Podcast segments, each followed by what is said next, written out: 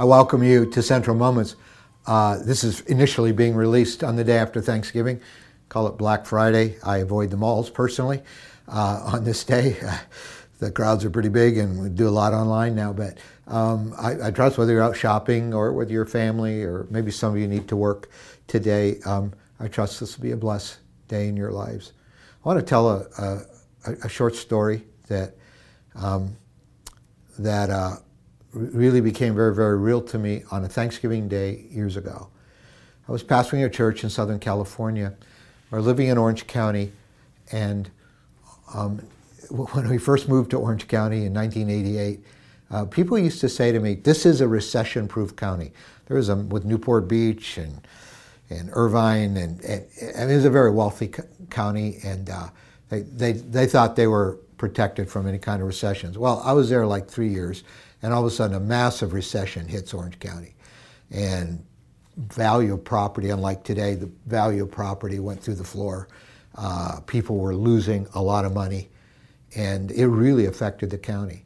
In fact, at our church, our attendance increased 15%, just because people I need God, what's happening in my life?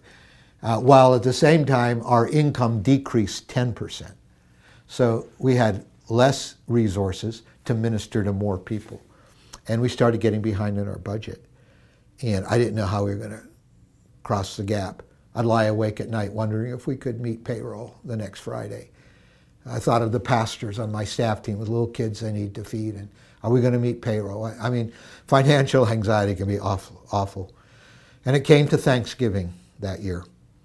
And I was up in my office in my home, and I was on my knees. I was just reading scripture that day. I just happened to be here in Psalm 126.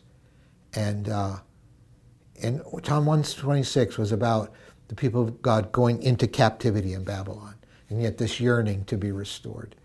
In verse 4 it says, restore our fortunes, Lord, like streams in the Negev. Restore our fortunes, Lord, like streams in the Negev. And I've been on the outskirts of the Negev and the southern part of Israel, as maybe you have been. And there's not much there. There's not much vegetation. It's just rocky and dry as a bone, except for certain periods where you see these dried out gullies, because every once in a while with the winter rains, all of a sudden water just starts rushing down those gullies. In fact, it can be dangerous if you're in the way of them. And all of a sudden this water rushes by, and then you go almost a year and not see any more water. And it was largely a very dry place. But he said, Lord, we pray that you'll restore our fortunes like those streams in the Negev, when once in a while the water really starts rushing from the uplands, from up there near Jerusalem, and it all comes rushing down. My God, would you restore our fortunes just like those rushing waters? I felt like the Lord gave me that as a promise that Thanksgiving day. I almost every day after that, I felt like I was supposed to stand on that picture that God could restore fortunes. And for me, God help us make our budget. Lord, even though it's dry right now, even though we're in a recession, Lord, I believe you can restore our fortunes like streams in the desert.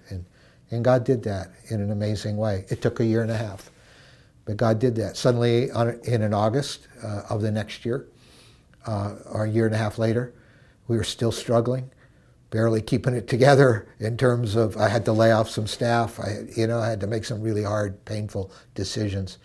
We were coming together. And all of a sudden, one Sunday in August, the offering was twice as large as a normal Sunday offering. And it was because of the obedience of one family. And they put in a large check in that offering. And it was like a dam broke open. And it was just like the rushing waters in the Negev at that time of the year when it happened. And all of a sudden and it was just like all of a sudden giving just started to break loose.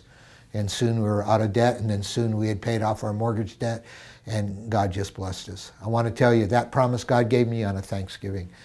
I want you to stand on it as well. The Lord has his way. This God we've been thanking and praising for his abundance. Will you stand in faith for him to be able to come and restore all that is lost and all that is broken?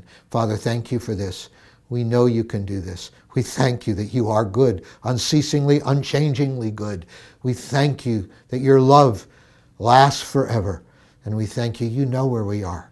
And we pray that we will experience the rushing waters, even in the dry places, of your provision. In Jesus' name, amen.